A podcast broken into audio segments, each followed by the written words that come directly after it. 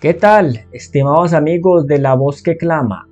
Este 2023 comenzamos presentando una inquietud que hay en la Biblia respecto a la experiencia humana de Jesús, pero que pocas veces eh, nos preguntamos y tal vez no hayamos visto su importancia. Jesús, el hijo de la viuda.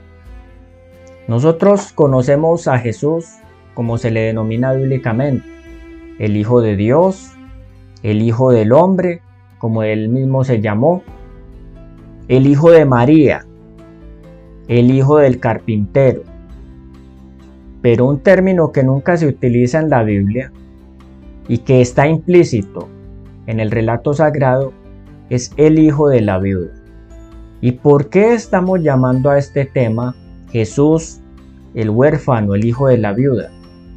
Porque precisamente queremos mostrar cómo en la Biblia se presenta una faceta tan importante en la vida de Cristo y es tal vez en la cual Él se identifica más con nosotros como seres humanos. Porque todos en algún momento hemos tenido una madre, un padre y quizá un gran número de personas los ha perdido por la edad, la muerte ha arrebatado repentinamente algún ser de tan especial para nosotros como es precisamente un papá o una mamá. Pero ¿qué nos dice la escritura en cuanto a Jesús? ¿Realmente era el hijo de la viuda? Si nosotros vamos a ir a la historia bíblica, tenemos que entender, vamos a tomar el libro de Marcos capítulo 6, versículo 1 al 3.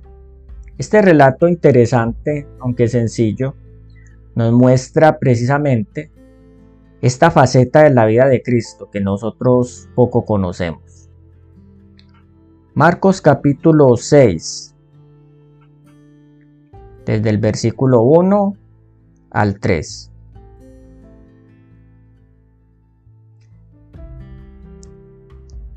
Salió Jesús de allí y vino a su tierra y lo seguían sus discípulos. Cuando llegó el sábado comenzó a enseñar en la sinagoga y muchos oyéndolo se admiraban y preguntaban, ¿de dónde saca éste estas cosas? ¿Y qué sabiduría es esta que le es dada? Y estos milagros que por sus manos son hechos, ¿no es este el carpintero, hijo de María, hermano de Jacobo, de José, de Judas y de Simón? No están aquí con nosotros sus hermanas y se escandalizaban de él. El relato bíblico nos está llevando a la tierra de Nazaret. Jesús acá está relatando el segundo viaje de Jesús a su ciudad natal.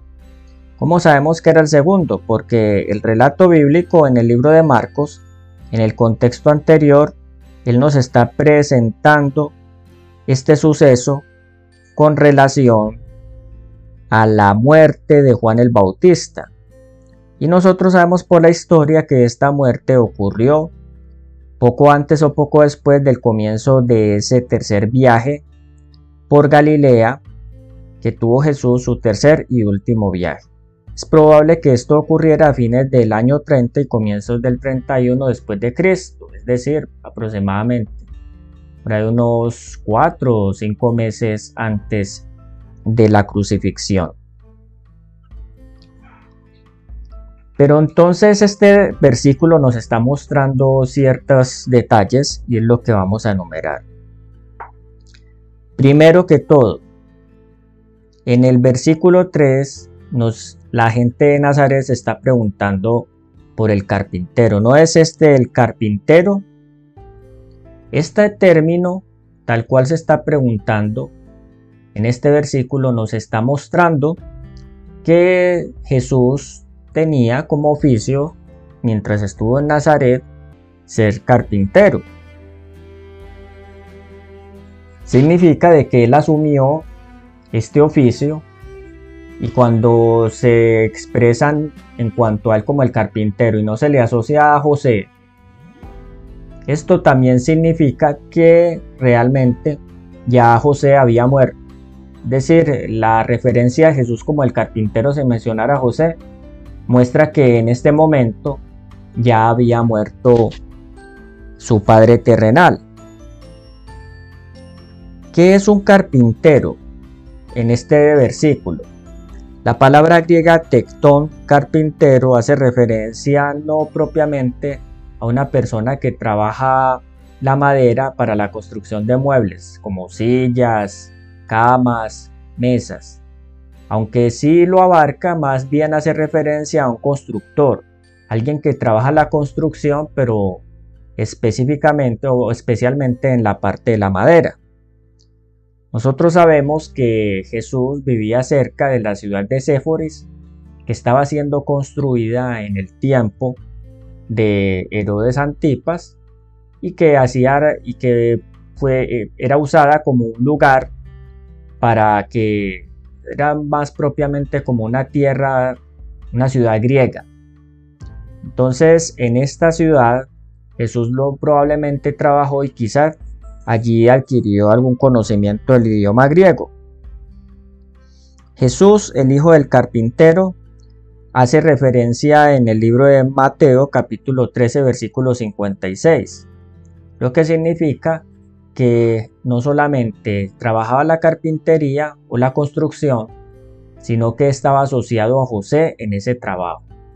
Mientras que en Mateo capítulo 13 versículo 56 lo presenta como el hijo del carpintero, en Marcos capítulo 6 lo menciona como el carpintero, es decir, primero está asociado a José en Mateo capítulo 13, pero luego en Marcos ya no aparece esa asociación, lo cual significa que para ese momento José había muerto. También cuando miramos el texto de Marcos, volvamos a Marcos capítulo 6, versículo 3, lo menciona como el hijo de María. Eso indica también que José ya había muerto. El hijo de María, Está en Marcos capítulo 6, versículo 3. La falta de mención de José entonces en este texto y su falta de trascendencia para la parte del oficio indica que él había muerto. Un estudio o un libro apócrifo del siglo II después de Cristo, llamado Historia de José el Carpintero, narra que la fecha de la muerte de José estuvo entre el año 18 y 19 después de Cristo. Si tenemos en cuenta que Jesús tenía 30 años al comienzo de su ministerio y este se dio hacia el año 27 después de Cristo, entonces para el año 18 él debía tener 20 años o 21 años. ¿Sí? Aproximadamente. Hacemos referencia a esto también para mostrar que los últimos años que él estuvo en Nazaret, al lado de su madre, fue un tiempo difícil para la familia, que aunque el texto de Marcos capítulo 6 versículo 3 nos muestra que habían más hijos en el hogar, según esta obra apócrifa de José el carpintero, estos hijos no pertenecían a María y a José, sino que eran de un matrimonio anterior, y hace referencia también a que José, cuando desposó a María, tenía, ya era de una edad mucho mayor que ella. Cuando en la Biblia se menciona a los hijos de José, particularmente está hablando de cuatro, Jacobo, José, Judas y Simón. También menciona que tenía hermanas. De estos hijos sabemos que Jacobo fue el que escribió la carta de Santiago que aparece en el Nuevo Testamento, hermano del Señor, y Judas se nos dice en el libro de Judas que era hermano de Santiago de Jacobo. Probablemente también pudo haber sido el hermano de Jesús, pero definitivamente es Jacobo, Jacobo el mayor, al que hace referencia la Biblia en el libro de Hechos capítulo 15 como el que dirigió el primer concilio de la iglesia cristiana en Jerusalén, como la persona que era, estaba afiliada a Jesús por eh, los lazos de la hermandad, ¿cierto? Era hermano, era medio hermano, y ellos también, cuando Jesús estaba en la tierra, aunque en varias, en diversas ocasiones lo siguieron, era evidente que no lo aceptaban. porque el relato bíblico no los coloca como que estaban con, con Jesús todo el tiempo, sino más bien en alguna situación, algunos versículos de la Biblia los menciona como haciendo oposición al ministerio de Jesús.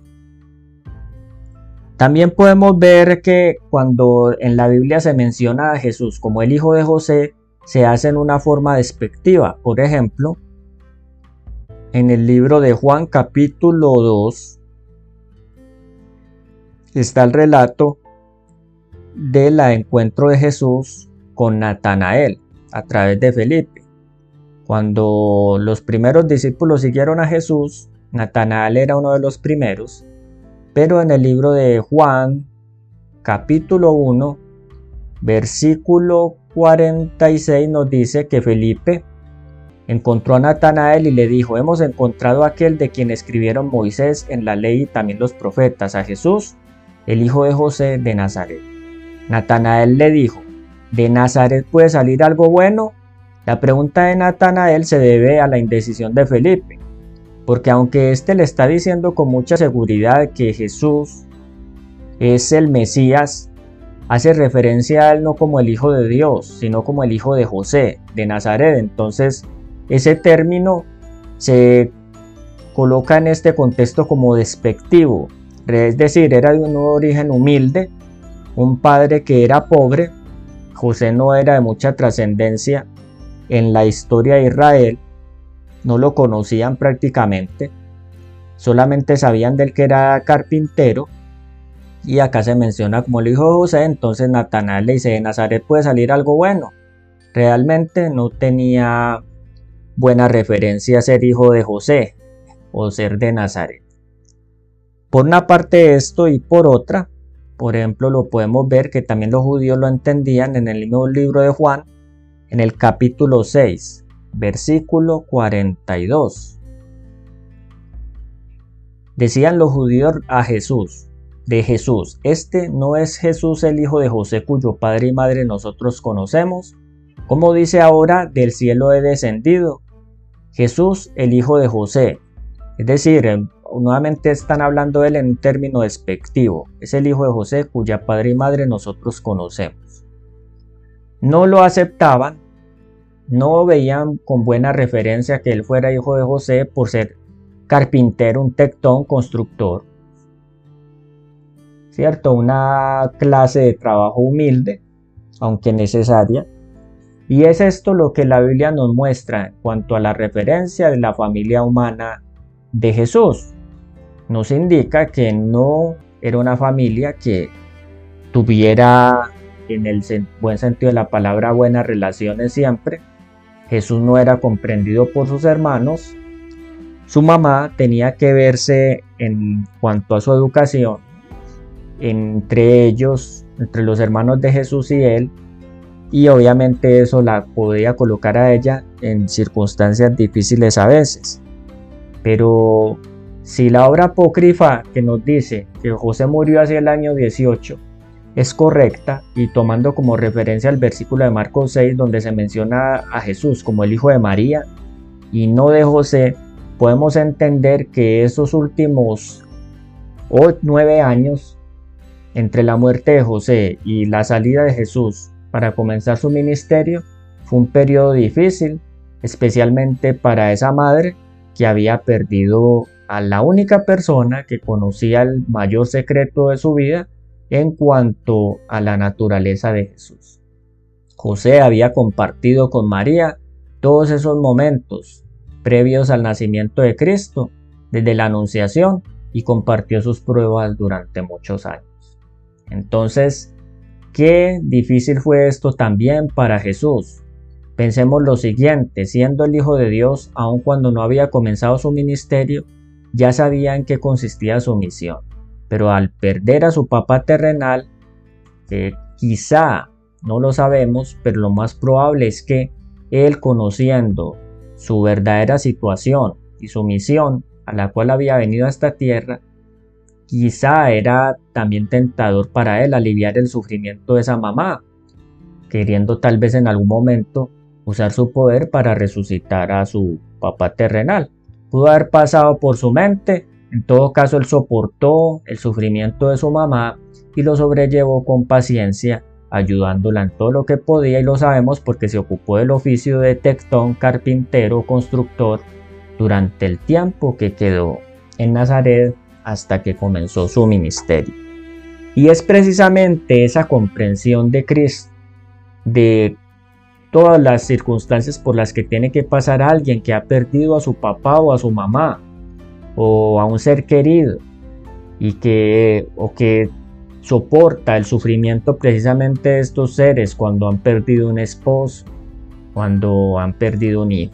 Realmente es algo maravilloso saber que Jesús soportó todo eso para poderse identificar con nosotros. Si eres alguien que ha perdido a su familiar, un ser querido, en, el año 2022 que acabó de pasar o en el periodo anterior, muchos perdieron seres queridos durante el tiempo de la pandemia.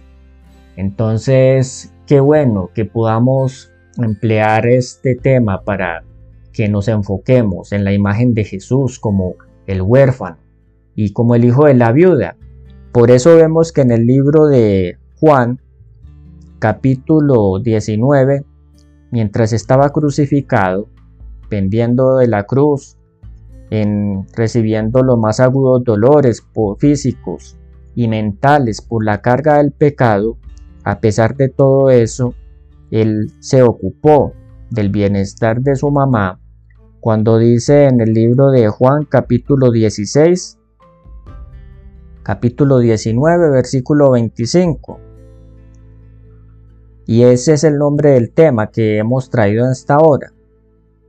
Mujer, he ahí tu hijo. Cuando vio Jesús a su madre, al discípulo a quien él amaba que estaba presente, le dijo a ella, mujer, he ahí tu hijo. Después dijo al discípulo, he ahí tu madre. Desde aquella hora el discípulo la recibió en su casa. Qué ejemplo para los que pasan por medio de un sufrimiento y que tienen la tentación a compadecerse a sí mismos por lo que les sucede. Mientras que este precioso Salvador, Él está no pensando en su dolor, sino en la situación de su madre, que no solamente ahora quedaba viuda, sino que estaba soportando el dolor de ver morir también a su hijo. ¿Qué nos debiera llevar a nosotros esto a concluir, mis estimados amigos?